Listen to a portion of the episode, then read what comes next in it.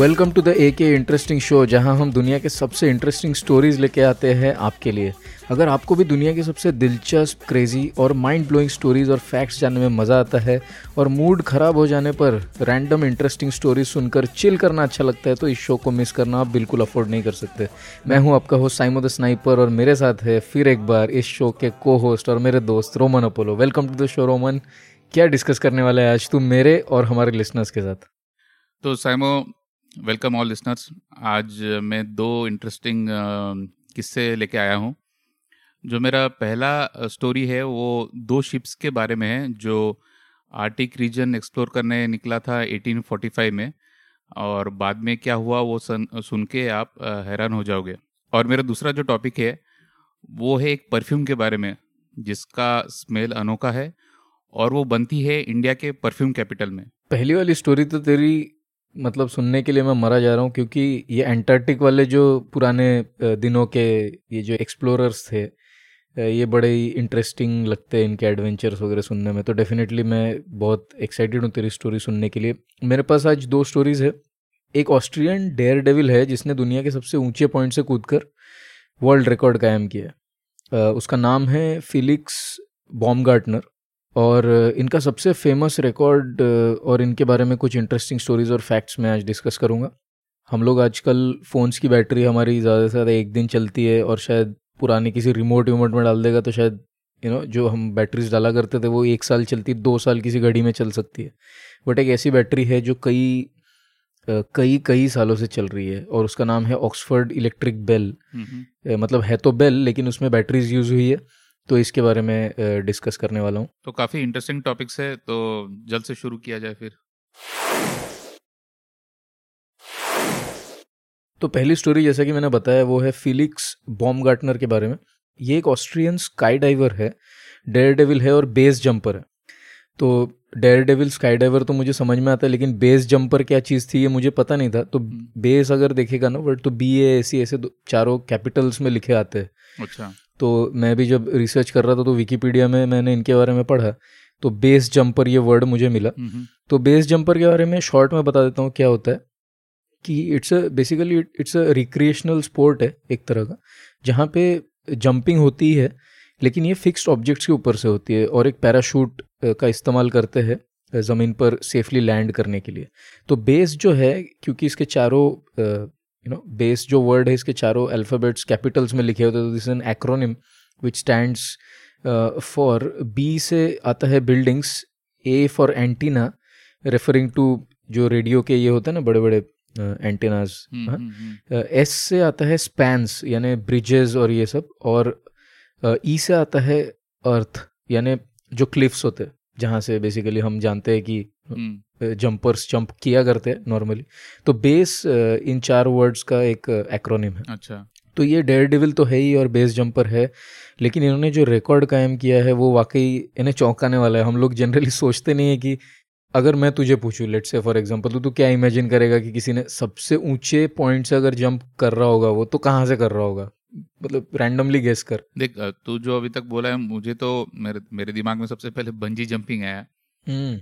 तो हो सकता है कोई पहाड़ की चोटी से तो कोई नहीं कर सकता है, नॉर्मली क्लिफ से करता होगा। तो राइट, मैं भी एग्जैक्टली ऐसा ही कुछ सोच रहा था कि कोई क्लिफ होगा जो काफ़ी हाई होगा या इससे ज़्यादा क्या ही होगा, या मे बी प्लेन से कोई जंप कर सकता है। Right, something like that. Right है ना, प्लेन से भी कर सकता है। बट ये सबसे भी कई ज़्यादा ऊंची हाइट से ये बंदे ने जंप की हुई। तो इसने क्या किया था, एक हीलियम बलून की मदद से फिलिक्स को स्ट्रेटोस्फीयर में भेजा गया।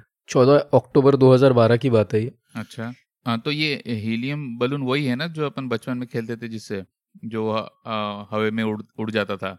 करेक्ट वो काफ़ी ऊपर जाता था, वैसे बहुत ऊपर जाता था। मैंने कई देखे जो बिल्कुल दिखते ही नहीं थे, इतने ऊपर पहुंच जाते थे वो। और मेरे को याद है मतलब अभी भी कि अगर वो हाथ से छूट जाता था तो बच्चे रोते थे। तो एक तो मतलब हीलियम बलून खरीदते जिसको ऊपर तो जाना ही है, और फिर छूटता था तो रोते भी थे।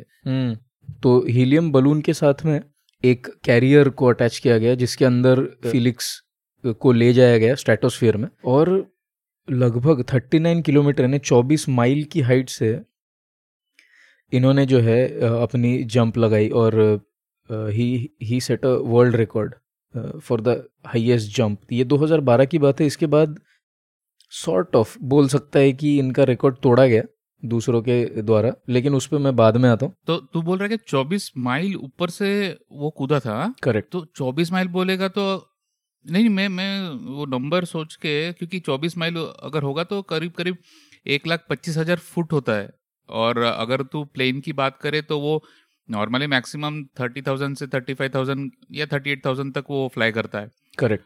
तो प्लेन ऑलरेडी अपन सोचते हैं कि कितना ऊंचा उड़ता है, और उससे करीबन 3 गुना ज़्यादा ऊपर से इसने डाइव मारा.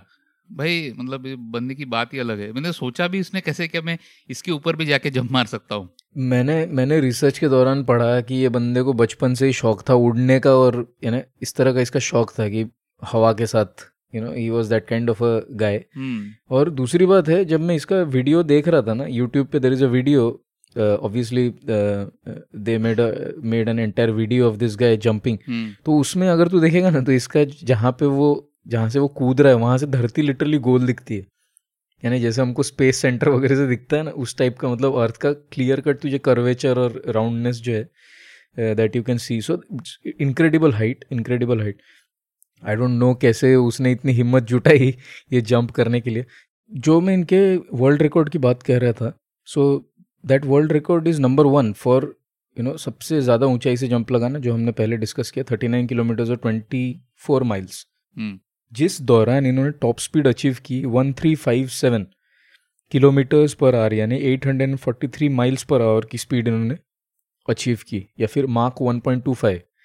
इसका मतलब होता है कि इन्होंने साउंड बैरियर को ब्रेक किया है. अरे बाप रे.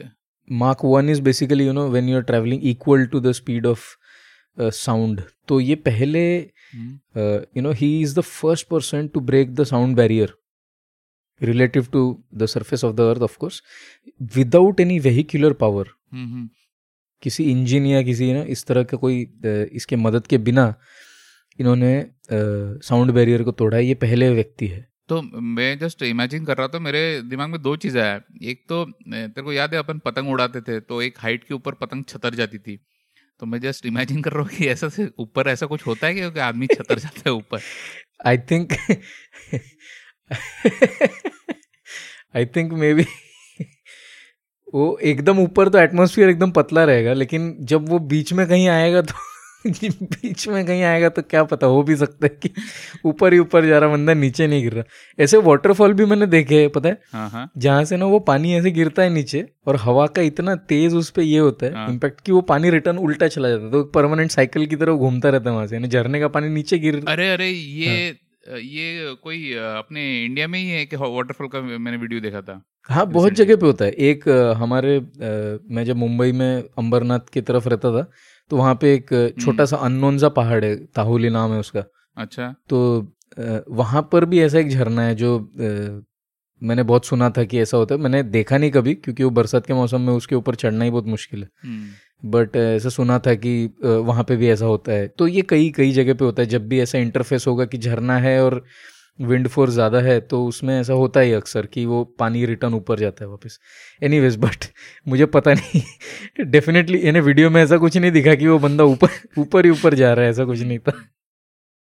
चल फिर आगे बता क्या हुआ. जैसे मैंने 3 रिकॉर्ड्स के बारे में बात की. पहला था कि highest jump, second was about the speed that he achieved, and third was about breaking the sound barrier. इसमें से 2 रिकॉर्ड्स आज भी कायम है. नहीं, कौन सा रिकॉर्ड टूटा, मतलब टूटा है हाईएस्ट जंप का रिकॉर्ड जो है, वो रिकॉर्ड इनका टूटा है. वो कुछ ही दिनों के बाद आई थिंक एलन यूस्टेस नाम के एक बंदे ने इनका रिकॉर्ड तोड़ दिया था, मार्जिनली हायर एल्टीट्यूड से जंप करके. But there is a subtle difference in these two jumps. ये जो बंदा था फिलिक्स बॉमगार्टनर, इन्होंने अपने जंप के दौरान ड्रोग का इस्तेमाल नहीं किया था, और एलन यूस्टेस जिसकी बात मैंने की, इन्होंने ड्रोग का इस्तेमाल किया था. इसका मतलब ये होता है कि हम लोग प्लेन्स वगैरह के पीछे एक पैराशूट की तरह लगा होता है, देखा था ना, बराबर. जब उसको जल्दी रोकना होता है ना तो उसके पीछे से वो पैराशूट लॉन्च होता है, एक छोटा सा. हाँ, इवन ये हाई स्पीड कार्स में भी रहता है. करेक्ट मैंने देखा है. इवन कुछ रेसिंग कार्स में भी मैंने देखा है ये. हाँ, करेक्ट. उसमें भी होता है drop. So this is basically to provide resistance to the forward motion of any object. ये typically you know it's similar to a parachute, but parachute का पर्पस थोड़ा अलग होता है, ड्रॉग का पर्पस थोड़ा अलग होता है कि स्पीड को थोड़ा सा कंट्रोल करना टाइप का. तो एलन यूस्टेस ने जो जंप लगाई थी उसमें ड्रॉग का इस्तेमाल किया था, इन्होंने ड्रॉग का इस्तेमाल नहीं किया था. ये एक डिफरेंस है दोनों जंप्स के बीच में. बट बहुत इंटरेस्टिंग चीज़ इस दौरान मुझे जो फील हुई और जो मैंने देखा वो था कि इन्होंने सुपरसोनिक स्पीड्स को अचीव किया था. और तू कई जगह पर सुनेगा कि सोनिक बैरियर है ना, हमने कई जगह पे सुना है कि सोनिक बैरियर को ब्रेक किया, सोनिक बैरियर को ब्रेक किया. तो why is this such a big deal? Basically होता ये है कि साउंड की स्पीड को क्रॉस करना हमेशा से एक बड़ा चैलेंज रहा है, यानी in the field of aircrafts and all that. उसमें अगर तू देखेगा तो ये 343 मीटर पर सेकेंड की स्पीड है जो साउंड की है नॉर्मल यू नो बराबर एम्बियंट कंडीशंस में, इसको ब्रेक करना एक बड़ा चैलेंज रहा है. क्योंकि पुराने ज़माने में जब प्लेन्स होते थे तो उनको जब इस इन स्पीड्स पर लेके जाते तो एक्सट्रीम टर्बुलेंस हुआ करता था. तो उस यू नो और उस बैरियर को ब्रेक करना ही बहुत मुश्किल था. तो उस समय क्या होता था कि जो बिल्कुल यानी कह सकता है कि डेयर डेविल टाइप के जो पायलट्स होते थे वो फ्री फॉल में इस स्पीड को अचीव करने की कोशिश करते थे और इस वजह से बहुत सारे क्रैशेस भी होते थे. एनीवेज वो तो खैर एक अलग चीज़ है. लेकिन जैसे ही ये सोनिक बैरियर ब्रेक होती है तो बहुत सारी चीज़ें बदल जाती है. For example there is something called as a sonic boom, जिसके बारे में तूने सुना होगा शायद. सोनिक बूम, हाँ नाम सुना है राइट. ये हमको सुनने में आता है, लेकिन मेरे भी दिमाग में बहुत सारे कंसेप्ट क्लियर नहीं थे कि साउंड बैरियर क्या होता है और सोनिक बूम. तो sound barrier is pretty straightforward कि जब कोई भी ऑब्जेक्ट साउंड की स्पीड को क्रॉस कर जाता है. तो बैरियर इसलिए बोला जाता है क्योंकि इस स्पीड को क्रॉस करना खुद में ही बहुत मुश्किल चीज़ है. बट जब ये क्रॉस होती है तो there is something called as a sonic boom. अब मैं बताता हूँ कि ये सोनिक बूम क्या चीज़ है. इमेजिन कर, रास्ते पे खड़ा है, एम्बुलेंस आ रही है तेरी तरफ. तो एम्बुलेंस साउंड करते हुए आ रही है. उस अनफॉर्चुनेट पेशेंट के बारे में मैं नहीं सोच रहा हूँ फिलहाल, बट इमेजिन कर कि एम्बुलेंस आ रही है और साउंड आ रहा है. तो एक साउंड की फ्रीक्वेंसी जो पिच होता है वो इमेजिन कर जब तेरे पास आती है तो कैसे होता है, थोड़ा शार्प होता है वो. करेक्ट. इनफैक्ट जब ये F1 के कार्स भी गुजरते हैं कैमरा के पास से, करेक्ट, ऐसा करके एक साउंड आता है ना, वो पहले कंप्रेस होती है साउंड और फिर बाद में. सो बेसिकली होता ये है कि उसके आगे का, जैसे एम्बुलेंस से जो साउंड आगे निकल रही है वो उसके वेव्स और कंप्रेस होते जाते हैं. अच्छा. और जैसे ही वो तुझे क्रॉस करती है तो उसके पीछे जो वेव्स है उनकी जो वेवलेंथ है वो बढ़ती जाती है. लेकिन जब कोई ऑब्जेक्ट साउंड की स्पीड से ज़्यादा ट्रैवल करेगी तो क्या होगा, हाँ, कि ये जो समझ ले एम्बुलेंस तेरी तरफ आ रही है, उससे जो साउंड निकल रहा है वो तेरे तक पहुंचने से पहले एम्बुलेंस पहुंच रहा है तेरे तक. ओके. अरे बाप रे, क्योंकि साउंड का स्पीड अभी एम्बुलेंस से कम है इसीलिए. नहीं, ये सोनिक बूम का तूने बोला ना, अगर याद है क्या पता नहीं तुझे, लेकिन बैंगलोर में एक केस हुआ था, याद है क्या? एक अजीब सा आवाज सुना था लोगों ने. करेक्ट. ये 2-3 बार हो चुका है बैंगलोर में. हाँ. और फिर वो मीडिया में आया था कि ये सोनिक बूम है. अगर अपने लिसनर्स भी सर्च करना चाहते तो वो देख सकते क्या, वो सोनिक बूम इन बैंगलोर. तो उधर भी कुछ वो प्लेन से हुआ था ऐसा सुना है मैंने.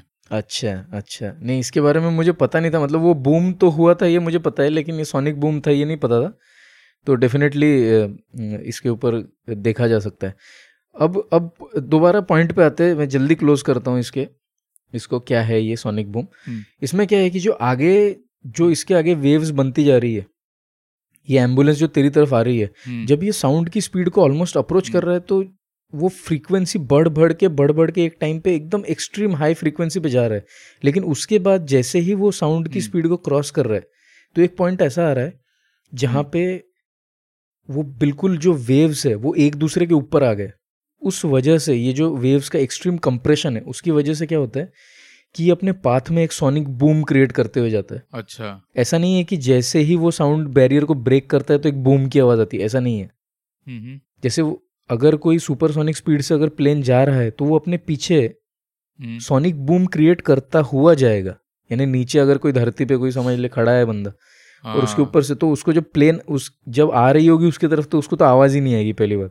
समझा। प्लेन जब उसको पार कर चुकी होगी वो टाइम पे उसको वो सोनिक बूम सुनाई देगा and that boom will come basically because of extreme compression of the sound waves. अच्छा, इसलिए वो एकदम भयानक सा आवाज आएगा। राइट, तो ये जो जेट प्लेन्स वगैरह होते हैं जो बहुत हाई वेलोसिटीज पे ट्रैवल करते हैं तो ये सोनिक बूम क्रिएट करते हैं और अक्सर यू नो जो हाईली पॉपुलेटेड एरियाज है उनमें से इनको नहीं उड़ाया जाता है क्योंकि ये बहुत ज़्यादा प्रॉब्लम क्रिएट कर सकते हैं इंसानों के लिए और दूसरे जानवरों के लिए भी। Correct. So this is something which I found to be very interesting कि जब आप साउंड बैरियर ब्रेक करते हो तो एक सोनिक बूम आती है। But I mean it's very difficult to imagine कि ये बंदे ने साउंड बैरियर ब्रेक किया था। He travelled faster than the speed of sound. बराबर है, मतलब इमेजिन करना ही मुश्किल है कि एक आदमी ये कर सकता है विदाउट कोई गाड़ी और या कोई जेट या कुछ। या प्रिटी अमेजिंग। तो ये मुझे तेरे साथ शेयर करना था। अब मैं बहुत एक्साइटेड हूँ तेरी वो आर्कटिक वाली स्टोरी सुनने के लिए कि जिसमें वो लोग गए थे और पता नहीं क्या हुआ उसके बाद। तो ज़रा बताओ उसके बारे में।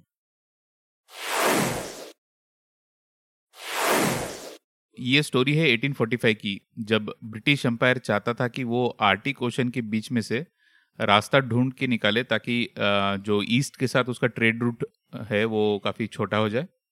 और ये किसी ने अभी तक ढूंढा नहीं था क्योंकि वो रास्ते में काफ़ी मतलब जो समुंदर था normally most of the year वो फ्रीज रहता था। और अगर तू बोलेगा ये रूट कहाँ से जाता था तो ये रूट निकलता था नॉर्थ कनाडा और ग्रीनलैंड के बीच में से। तो तू सोच ही सकता है ग्रीनलैंड तो ऑलरेडी वो पूरा बर्फ़ में ढका रहता है और नॉर्थ कनाडा भी बर्फ़ में, तो उसके बीच में का जो ये समुंदर है वो भी most of the year freeze रहता था। तो ये एक्सपीडिशन के लिए दो शिप्स को चुना गया था, HMS एरेबस और HMS टेरर। नाम तो बढ़िया है दोनों शिप्स के। अगर तो बात करें उन दिनों की तो हर मेजर शिप जो रॉयल नेवी बनाती थी इंग्लैंड के उसके नाम के आगे HMS लगाते थे और उसका मतलब रहता था हर मैजिस्टीज शिप। ये इसलिए HMS लगाया गया था उनके नामों के आगे में। तो HMS एरेबस और HMS टेरर दोनों वॉरशिप्स थे और काफ़ी मजबूत और पावरफुल थे। पावरफुल मतलब वो उन कहना था कि वो बर्फ़ को भी थोड़ा काट के वो आगे जा सकता है, इतना हॉर्स पावर था उसमें। तो ये दोनों शिप को 1839 से 1843 में रॉस एक्सपीडिशन के लिए भी यूज़ किया गया था। रॉस एक्सपीडिशन काफ़ी फेमस था और ये एक साइंटिफिक एक्सप्लोरेशन था अंटार्कटिका का। तो क्योंकि ये ऑलरेडी अंटार्कटिका का एक्सप्लोर कर चुके थे ये दो शिप, तो इन दोनों शिप को इसीलिए चुना गया था। ये एक्सप्लोरेशन जो जॉन फ्रैंकलिन एक्सपीडिशन भी बोलते हैं इसको, जिसके बारे में मैं अभी बता रहा हूँ, तो इसका जो कैप्टन चूज़ किया गया था वो उसका नाम जॉन फ्रैंकलिन था। वो काफ़ी एक्सपीरियंस कैप्टन था और वो तास्मानिया जो ऑस्ट्रेलिया के बाजू में एक आइलैंड है तास्मानिया, उसका लेफ्टिनेंट गवर्नर भी था। इनकी टीम में जो सेकंड इन कमांड था वो था फ्रैंकिस क्रोजियर, जो HMS टेरर का कमांड उनके हाथों दिया गया था। और जो दूसरा शिप था एरेबस, उसका कैप्टन एक यंग सा कैप्टन था जिसका नाम जेम्स फिट्ज़जेम्स था। जो फ्रैंकिस क्रोजियर थे वो ऑलरेडी रॉस एक्सपीडिशन में HMS टेरर के साथ ऑलरेडी एक्सप्लोर कर चुके थे और यही एक लौते कैप्टन थे जो ऑलरेडी आर्टिक रीजन का एक्सपीरियंस था उनको। तो टोटल 129 क्रू के साथ ये लोगों ने अपना सफ़र चालू किया। लेकिन सफ़र चालू करने के पहले ये शिप में, क्योंकि उनको पता नहीं था कितना साल लगेगा, क्या रहेगा, हालात क्या रहेगी, तो उन्होंने 3 साल का खाना पैक किया। इसमें मोस्टली टिंड सूप, टिंड सब्जियाँ, कुछ सॉल्ट से प्रिजर्व्ड मीट और इवन लाइव कैटल्स मतलब भेड़ बकरी या गाय जो भी है। जो वो टिंड सूप या सब्जियों का ऑर्डर दिया गया था वो एक ही कंपनी को दिया गया था 8,000 कैन बनाने के लिए और उसको जो टाइम दिया गया था वो सिर्फ 1 हफ्ता। ये मैं अभी बता रहा हूँ, ये शायद बाद में कहीं आएगा स्टोरी में, इसीलिए इसका जिक्र किया मैंने। अच्छा, 18 में 1845 को ये एक्सपीडिशन स्टार्ट हुआ था। जुलाई 1845 में ये दो शिप ग्रीनलैंड के वेस्ट कोस्ट में हॉल्ट करते हैं। उधर से वो कुछ लाइव कैटल्स और रिस्टोर करते हैं और कुछ क्रूज अपने फैमिलीज वगैरह को लेटर लिखते हैं, सिर्फ 1 महीने 2 महीने के बाद। और लास्ट ये शिप जो देखा गया था वो है जुलाई एंड में 1845, कहते हैं 28 जुलाई के आसपास। और एक वेल्स की शिप ने ये दोनों शिप को देखा गया था। और इसके बाद ये दोनों शिप का कोई पता नहीं चला। मतलब उन्होंने शुरू किया मई 1845 में, लास्ट वो दिखाया है 2 महीने के बाद जुलाई 1845 में, 28 जुलाई 1845 में, और उसके बाद उसका कुछ आता पता नहीं। जब ये कोई एक्सपीडिशन की खबर वापस नहीं आई तब ब्रिटिश एम्पायर को लगा कि चलो और वेट करते हैं, क्योंकि ये तो लंबा एक्सपीडिशन है, इसको टाइम लगेगा और हालात भी उतने इजी नहीं है, तो वेट करते हैं। लेकिन तब फ्रैंकलिन की वाइफ जो अपने मेन कैप्टन थे, सर जॉन फ्रैंकलिन, उनकी वाइफ जेन ने ब्रिटिश एम्पायर को काफ़ी फोर्स किया, उन पॉलिटिकल इन्फ्लुएंस लगाए और उन्होंने प्रेशर दिया कि इसका मिसिंग एक्सपीडिशन, ये सर्च एक्सपीडिशन इसका शुरू करना चाहिए, क्योंकि अभी 3 साल हो गए लेकिन कोई खबर नहीं है। तो 1848 में सर्च एक्सपीडिशन लॉन्च किया गया और उसके बाद 1848 से 1878 के बीच में काफ़ी सर्च एक्सपीडिशन लॉन्च हुए, लेकिन हर एक एक्सपीडिशन में छोटे छोटे इन्फॉर्मेशन मिलते रहे, मतलब एक पूरा इन्फॉर्मेशन कहीं कुछ मिलता नहीं था। अच्छा, अभी इतने सारे एक्सपीडिशन और रिसर्च के फाइंडिंग्स है तो मैं सिक्वेंशियली बताता हूँ कि कब क्या हुआ और वो मतलब उनको क्या क्या पता चला इवेंट्स में। तो अपन ने जो सुना था कि लास्ट जो साइटिंग हुआ था ये शिप्स का, वो 28 जुलाई 1845 में हुआ। अभी 1859 में जब एक सर्च एक्सपीडिशन में गए थे तो उनको 2 लेटर मिले, एक लेटर डेटेड था 1846 का और एक लेटर डेटेड था 1848 का। तो इसमें मेंशन था क्या एक्सपीडिशन जो 1845 और 1846 के बीच में जो विंटर सीजन था ये लोगों ने बीची आइलैंड में बिताया, मतलब वो आगे बढ़ नहीं पाए क्योंकि वो तो फ्रीज हो गया था, वो आगे बढ़े तो कैसे बढ़े। और उसमें 3 क्रूमैन ट्यूबरकुलोसिस से मारे गए थे और उनको बरी किया गया था। अच्छा, तो फिर 1846 का विंटर खत्म हुआ और फिर समर आया, तो ये लोगों ने अभी फिर अपना सेल चालू किया और वो किंग विलियम आइलैंड की तरफ गए। ये एकदम कनाडा के ऊपर आता है, ग्रीनलैंड और कनाडा के बीच में, और ये किंग विलियम आइलैंड अभी कनाडा में है। जैसे वो बढ़ने लगे तो 12 सितंबर 1846 में उनका शिप ट्रैप हो गया आइस के इसमें, मतलब वो ऐसे जगह फंस गया, ना वो आगे बढ़ पा रहा है, पूरा फंस गया, पूरा दोनों शिप एकदम जगह पे फंस गए। फिर 28 में 1847 में डेटेड उनको एक लेटर मिला कि उन्होंने बताया आज 28 में 1847 है, आज हम लोग एक स्लेज पार्टी भेज रहे हैं। स्लेज पार्टी मतलब वो शिप से एक स्लेज को भेज रहे ताकि वो आसपास अगर कुछ खाने पीने का सामान या फिर कोई लोकल लोग अगर उनको ढूंढने को मिले या तो वो ढूंढने के लिए उन्होंने एक स्लेज पार्टी को भेजा क्या एटलीस्ट कुछ मिले, कुछ रास्ता मिले कि हम लोग बचे तो कैसे बचे। 1847 मतलब ऑलमोस्ट 2 साल हो चुका था ये, जब 1845 में निकले थे, अभी 28 में 1847 है तो 2 साल हो गया था, उनके पास 3 साल का खाना था। ठीक है, तो 28 में 1847 में उन्होंने स्लेज पार्टी को भेजा था और लेटर में ये भी लिखा है ऑल वेल। अच्छा, फिर दूसरा लेटर एक मिला था जो कि डेटेड 1848 था, लेकिन उसमें पहला लाइन जो लिखा था 11 जून 1847 को जो मेन कैप्टन थे सर जॉन फ्रैंकलिन, उनकी मौत हो गई। मौत का रीजन लिखा नहीं गया था। मतलब 28 में जब स्लेज पार्टी भेजा तो उसके 10 दिन या 11 दिन के बाद फ्रैंकलिन की डेथ हो गई।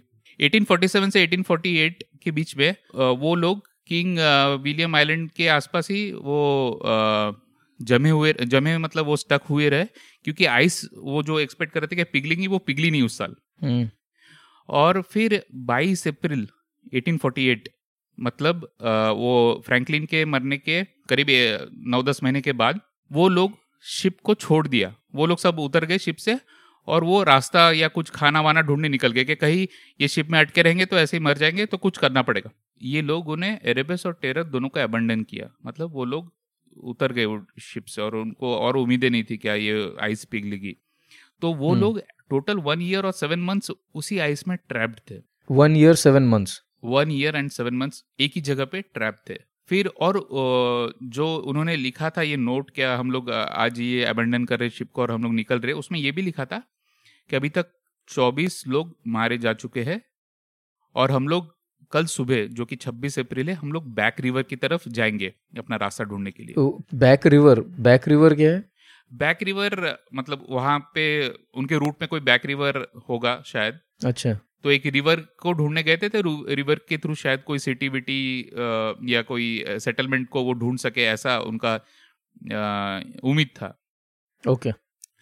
तो लिखित में 1848 जो 25 अप्रैल की घटना है ये लास्ट उनको मिला था।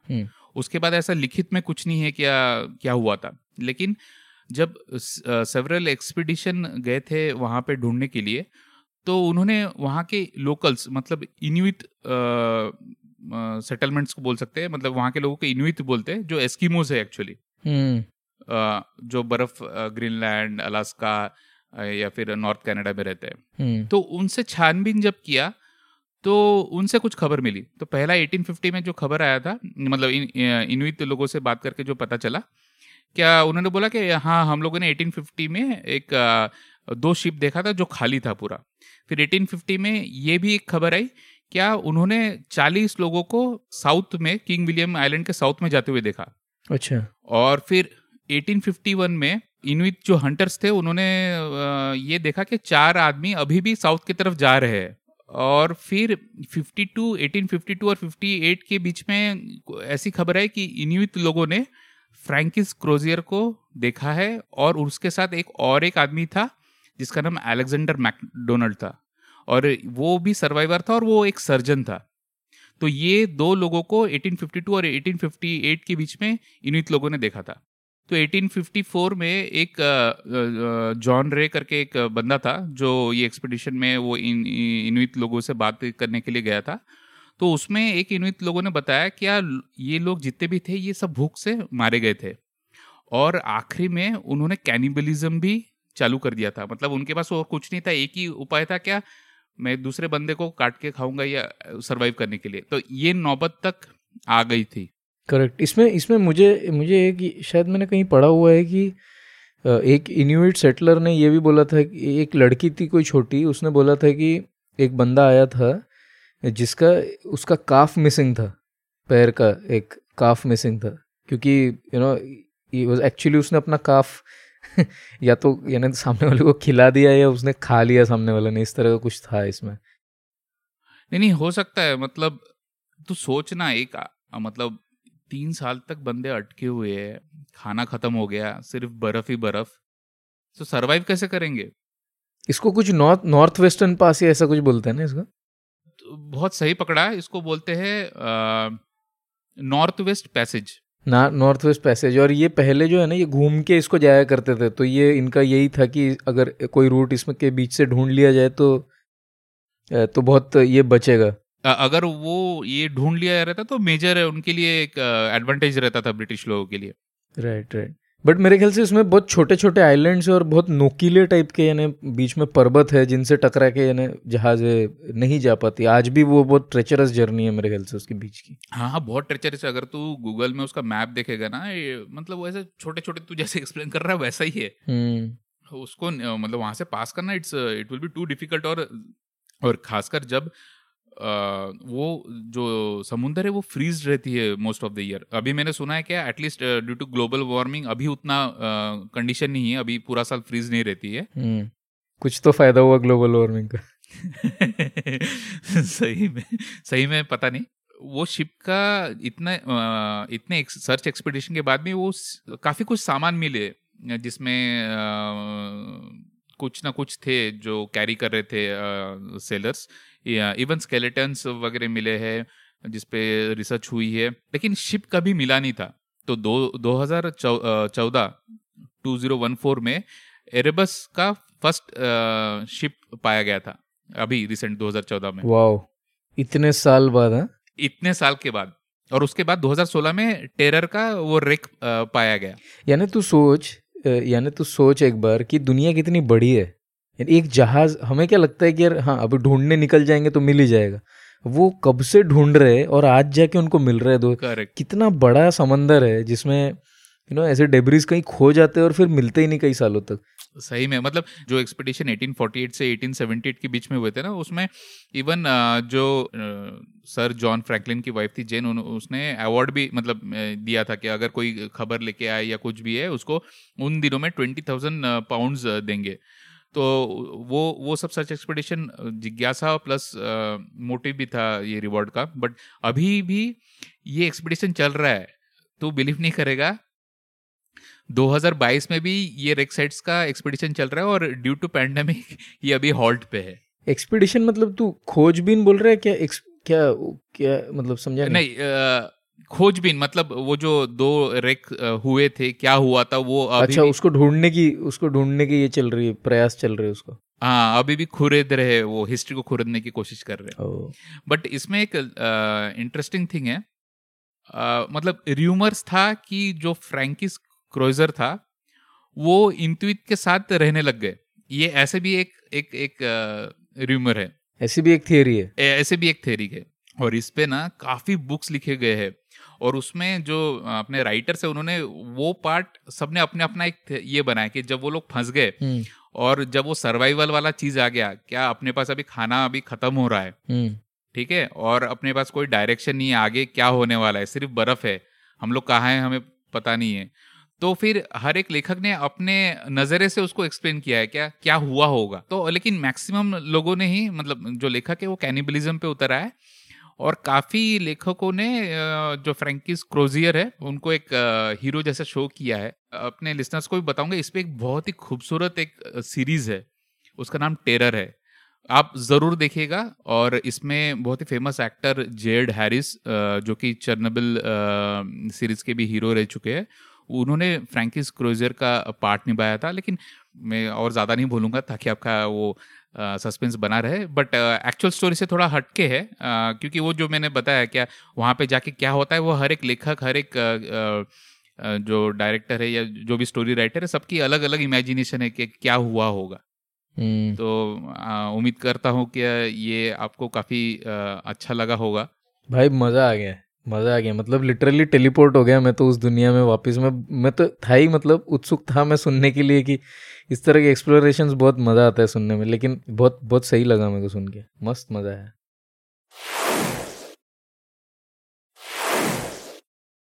तो अब मैं आता हूँ अपने दूसरे स्टोरी के ऊपर, जो है एक बैटरी के बारे में। जैसा कि मैं बोल रहा था कि एक बैटरी है जिसने वर्ल्ड रिकॉर्ड, आज पता नहीं मेरा सारा कंटेंट वर्ल्ड रिकॉर्ड्स के बारे में क्यों है, लेकिन जो भी है, तो ये बैटरी है जिसने वर्ल्ड रिकॉर्ड होल्ड करता है आज भी सबसे लंबे समय तक चलने का। Basically this is an electric bell which is called as the Oxford electric bell, क्योंकि ये ऑक्सफोर्ड में है। और बेसिकली इसको सेटअप किया गया था 1820 से 1845 के बीच में। एग्जैक्टली कब किया था ये नहीं पता है, लेकिन जैसा कि तू जानता होगा कि वोल्टा एक फिजिसिस्ट थे, वोल्टा नाम था उनका, तो इन्होंने सबसे पहली बार बैटरी का आविष्कार किया था 1800 साल में, राइट। और बेसिकली इनकी बैटरी का स्ट्रक्चर ऐसा था, ये ज़रूरी है बताना अच्छा, ताकि इसके मॉडल को समझा जाए इलेक्ट्रिक बेल ये इस किस तरीके से बनाया गया है और इसको इमेजिन करने में हेल्प होगी थोड़ी सी। तो ये जो बैटरी का मॉडल है ये कैसे है कि कॉपर और जिंक को पाइल अप कर करके, यानी इमेजिन करके ये कॉपर का कॉइन है, एक जिंक का कॉइन है, इनको एक दूसरे के ऊपर रख रख के अच्छा, एक बैटरी बनाई जाती है। तो अगर हम मॉडर्न डे में अगर हम इसको बनाना चाहे तो इनफैक्ट हम बना भी सकते हैं। अगर तू तेरे पास कॉपर के कॉइन्स है, राउंड कॉइन्स है, या फिर you know some plate kind of a small thing, copper रख, एल्यूमिनियम रख और कार्डबोर्ड जो कि ब्राइन सोल्यूशन यानी नमक वाले पानी में सोक किया हो कार्डबोर्ड, ये तीनों के अगर तू लेयरिंग करता जाएगा ना और ultimately at the two ends if you connect तो you will get a potential difference जो बेसिकली एक बैटरी की तरह एक्ट करता है। तो शॉर्ट में बताने की कोशिश कर रहा हूँ, basically this is called something like you know very primitive kind of a battery. तो ये अच्छा, पुराने जमाने की बैटरी है और टेक्नोलॉजी सिमिलर आज भी यूज होती है, लेकिन ये जो पाइल कर करके बैटरीज बनाने की जो यू नो सबसे पहली बार जो आविष्कार किया था वो वोल्टा ने किया था और इसके बेसिस पे ही वोल्टा के नाम से ही हम लोग वोल्ट्स बोलते हैं। So that is about the battery that is being used for this purpose, right. अब इसका मॉडल कैसा है, मतलब ये इलेक्ट्रिक बेल है कैसा। बेसिकली इसमें अगर तू पाइल करता जाएगा कॉइन्स को एक दूसरे के ऊपर तो एक you can imagine like you know एक रॉड जैसा बन जाएगा इस पाइल का, which will act as a battery and then you can imagine two batteries, right. तो ये क्या किया वो इन्होंने इन दोनों बैटरीज को सीरीज में कनेक्ट किया है और इसके बीच में एक पेंडुलम की तरह मूव करता है एक छोटा सा स्फेरिकल ऑब्जेक्ट, ठीक है, जो मेटालिक है। तो ये क्या करता है, एक पेंडुलम की तरह ये ऑसिलेट करता रहता है। तो अच्छा। ये जो दोनों पाइल्स ऑफ बैटरीज है okay. ये दोनों ऑपोजिट चार्जेस है राइट। तो क्या होता है, जो बीच में का जो पेंडुलम है ये पहले एक को टच हो जाता है, तो उससे सेम चार्ज होने के बाद वो उसको रिपेल करने लगता है, फिर ये दूसरी तरफ चला जाता है फिर उससे सेम चार्ज हो जाता है इधर। तो इस तरीके से एक ऑसिलेशन वाली मोशन शुरू हो जाती है इसके बीच में। क्या बात है। तो ये बेसिक मैकेनिज्म है, मतलब इसको ऐसे बताना थोड़ा सा मुश्किल है, लेकिन मैंने ट्राई किया है कि बता पाओ। आप ऐसे इमेजिन कीजिए कि दो बैटरीज है साइड बाय साइड, यानी कॉपर और जिंक वाले पाइलिंग टाइप के बैटरीज है, और इनके बीच में एक पेंडुलम जैसा ऑब्जेक्ट है जो टकरा रहा है। बहुत छोटा सा ऑब्जेक्ट है, और इससे टकराने से क्या होता है, ये जहाँ जिस पार्ट पे टकराता है ना वहाँ पे एक छोटा सा बेल का जो वो होता है जिससे रिंग वाली आवाज़ आती है, जो राउंड सा शेप का होता है जिसके ऊपर टकरा के बेल वाली ट्रिंग वाली आवाज़ आती है, तो उस पे वो टकराता है।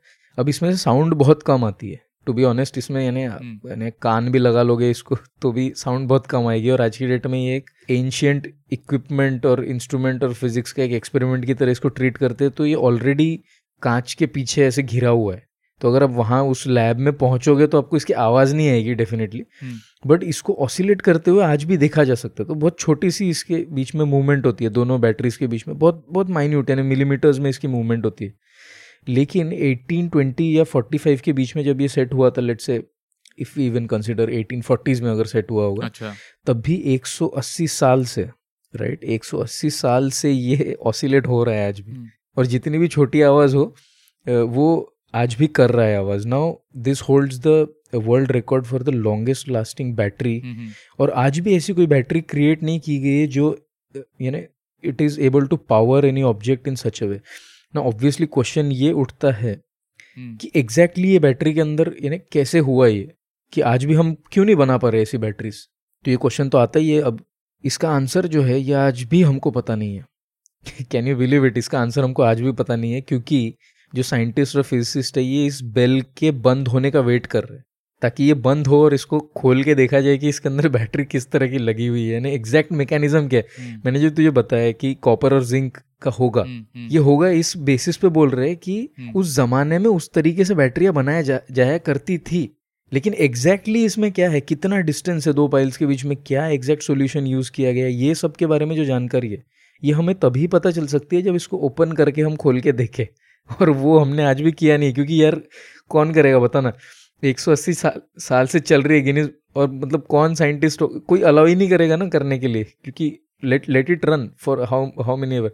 तो इस दौरान इसने 10 बिलियन टाइम्स रिंग किया हुआ है बराबर, और हर रिंग के बीच में ये 1 नैनो एम्पियर ऑफ करंट लेता है, जो कि बहुत ही छोटा मिनिस्कुल अमाउंट ऑफ करंट है वो लेता है, लेकिन ये इतना एफिशिएंट है कि इतने सालों से ये कंटिन्यूसली चल रहा है, आज भी ये चल रहा है, अभी तक ये बंद नहीं हुआ है।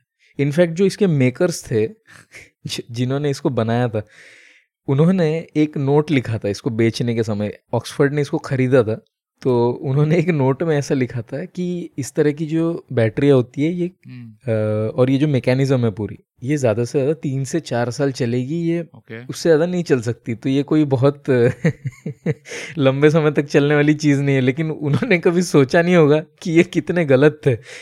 और 2022 है, तो आज भी ये सेल चल रहा है, and we still don't know what is exactly inside that.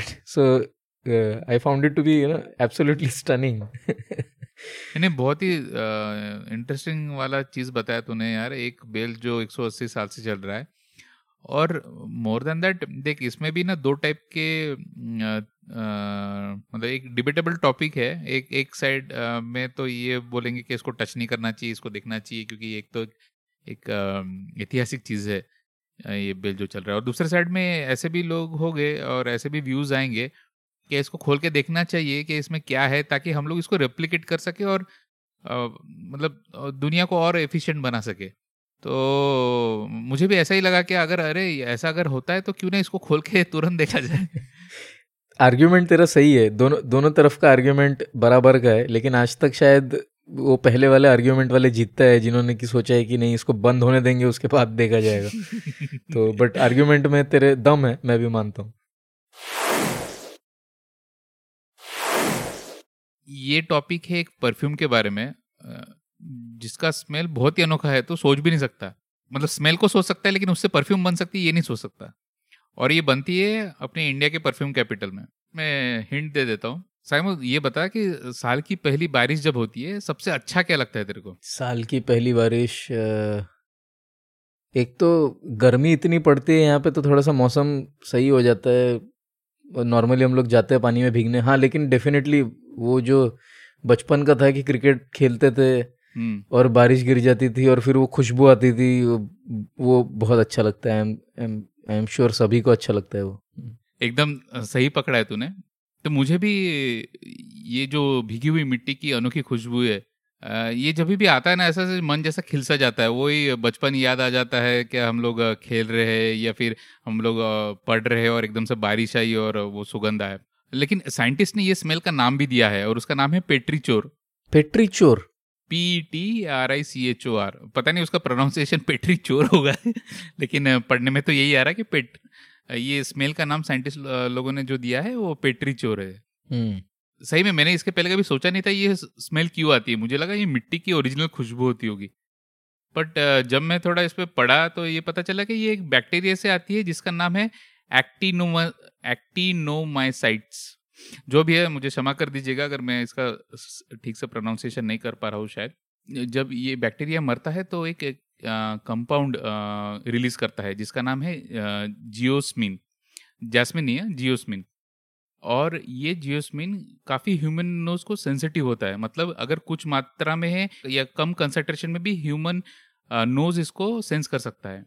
जब बैक्टीरिया मरता है अपने को ये सुगंध नहीं आएगा, ये तभी आता है जब इस पे बारिश गिरती है और ये जियोस्मिन हवा में रिलीज होता है, तभी ये सुगंध ह्यूमन नोज तक आता है। क्या बात है यार, मतलब आई एम रियली सरप्राइज्ड कि ये क्या बैक्टीरिया है, ये मर के भी हमको खुशी दे रहा है। मतलब हाँ ठीक है वो तो मर रहा है, ये दुनिया ही ऐसी बनी हुई है कि कोई ना कोई कैसे ना कैसे ये कंट्रीब्यूट करता है, किसी के खुशी में किसी के दुख में भी करता होगा। सही बात है, यानी कितना रिलेटिव है सोचना है कि खुशी और दुख, यानी हमारे लिए दुख है लेकिन किसी के लिए वही सेम चीज़ खुशी भी हो सकता है। तो अब वो बैक्टीरिया, वैसे तो उनको सेंट्रल नर्वस सिस्टम नहीं होता तो वो दुख और खुशी के बीच में डिफ्रेंशिएट नहीं कर सकते, लेकिन वो मर रहा है but we are getting you know really happy.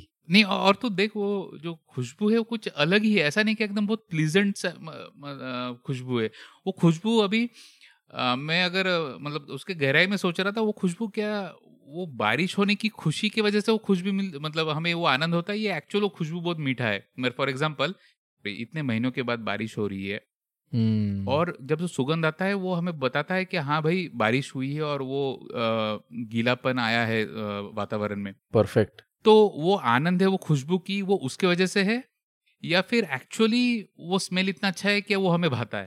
नहीं, मेरे ख्याल से जो तू पहले बोल रहा है ना वो ज्यादा है कि हाँ। एक स्मेल है वो मीठा या कड़वा कुछ नहीं है, मतलब वो एक स्मेल है पर्टिकुलर। बराबर। लेकिन उसके साथ जो एसोसिएटेड जो मेमोरी है वो मेमोरी इतनी प्लेजेंट है कि हम वो प्लेजेंटनेस को उस खुशबू के साथ जोड़ चुके हैं।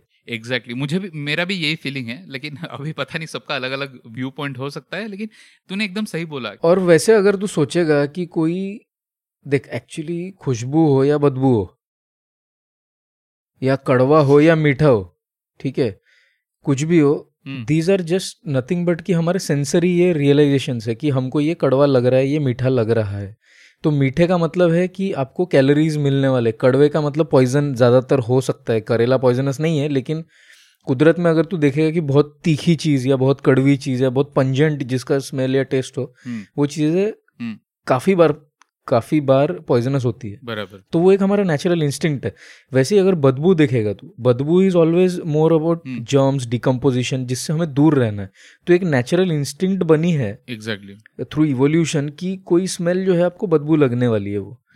और पर्टिकुलर स्मेल्स जो फ्रूटी नोट्स है, मैं इमेजिन कर रहा हूँ कि अभी आम हो गया या कोई फूल हुआ। बराबर। तो इनके स्मेल जो है प्लेजेंट लगेंगे क्योंकि ये हमारे हमारे लाइफ के लिए ये बेनिफिशियल है। तो आई एम एसोसिएटिंग दैट। तो तूने बहुत सही पॉइंट बोला ये कि हम एसोसिएट करते हैं, ना कि कोई स्मेल खुद में ही अच्छी या बुरी होती है but rather we associate it with certain things कि जिससे वो अच्छी या बुरी हो जाती है हमारे लिए। तो ये काफ़ी बढ़िया पॉइंट बोला, उमदा पॉइंट है डिस्कशन में। मतलब हमारे लिसनर्स भी जब एक में से बात करेंगे तो इस पर डिस्कशन कर सकते हैं, क्या उनका क्या ख्याल है इस पर? डेफिनेटली। बट इस खास बात इस पॉइंट का ये है, क्या ये स्मेल का भी परफ्यूम अपने इंडिया के परफ्यूम कैपिटल में बनाया जाता है जिसका नाम कनौज। मैं एक्चुअली जब ये आर्टिकल पढ़ा, मुझे कनौज के बारे में मुझे ज़्यादा पता नहीं था।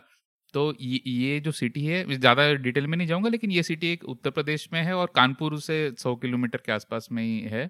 लेकिन ये शहर की एक खासियत ये है कि यहाँ पे 200 से ज़्यादा परफ्यूम डिस्टिलरीज है और बोलते हैं कि मतलब पीढ़ी दर पीढ़ी यहाँ के लोग परफ्यूम बनाते हैं। मतलब इवन ऐसा भी सुना है कि राजा हर्षवर्धन के ज़माने से बन रहा है, थ्रू मुगल्स पास हुआ है और अभी भी बन रहा है। परफ्यूम्स तो नहीं, उनको अत्तर बोलते हैं अपने इंडियन टर्म में। तूने कभी अत्तर यूज़ किया है क्या?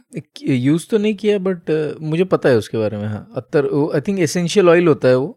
लेकिन मुझे याद है, मतलब मेरे घर पे जब पूजा वूजा होता था तो हम लोग अत्तर यूज़ करते थे और उसका बहुत स्ट्रॉन्ग स्मेल होता था। और मतलब उसका एक मेन चीज़ देखा था, वो काफ़ी दिन रिटेन करता था। लेकिन पता नहीं मतलब इतना पॉपुलर क्यों नहीं है। एटलीस्ट मेरे यहाँ पे हम लोग नॉर्मली परफ्यूम या फिर वो डीओ जो फुसफुस करता है वो यूज़ करते कम्पेयर टू दिस। तो ये कनौज में ये अत्तर जो बनती है वो मिट्टी फ्लेवर की बनती है। मतलब जो खुशबू अपने को आता है बारिश गिरने पर, वो सेम खुशबू ये अत्तर से आती है। और वो क्या करते हैं, सिंपल प्रोसेस है, जो फ्लावर्स के जगह पे वो सूखी हुई मिट्टी का यूज़ करते हैं।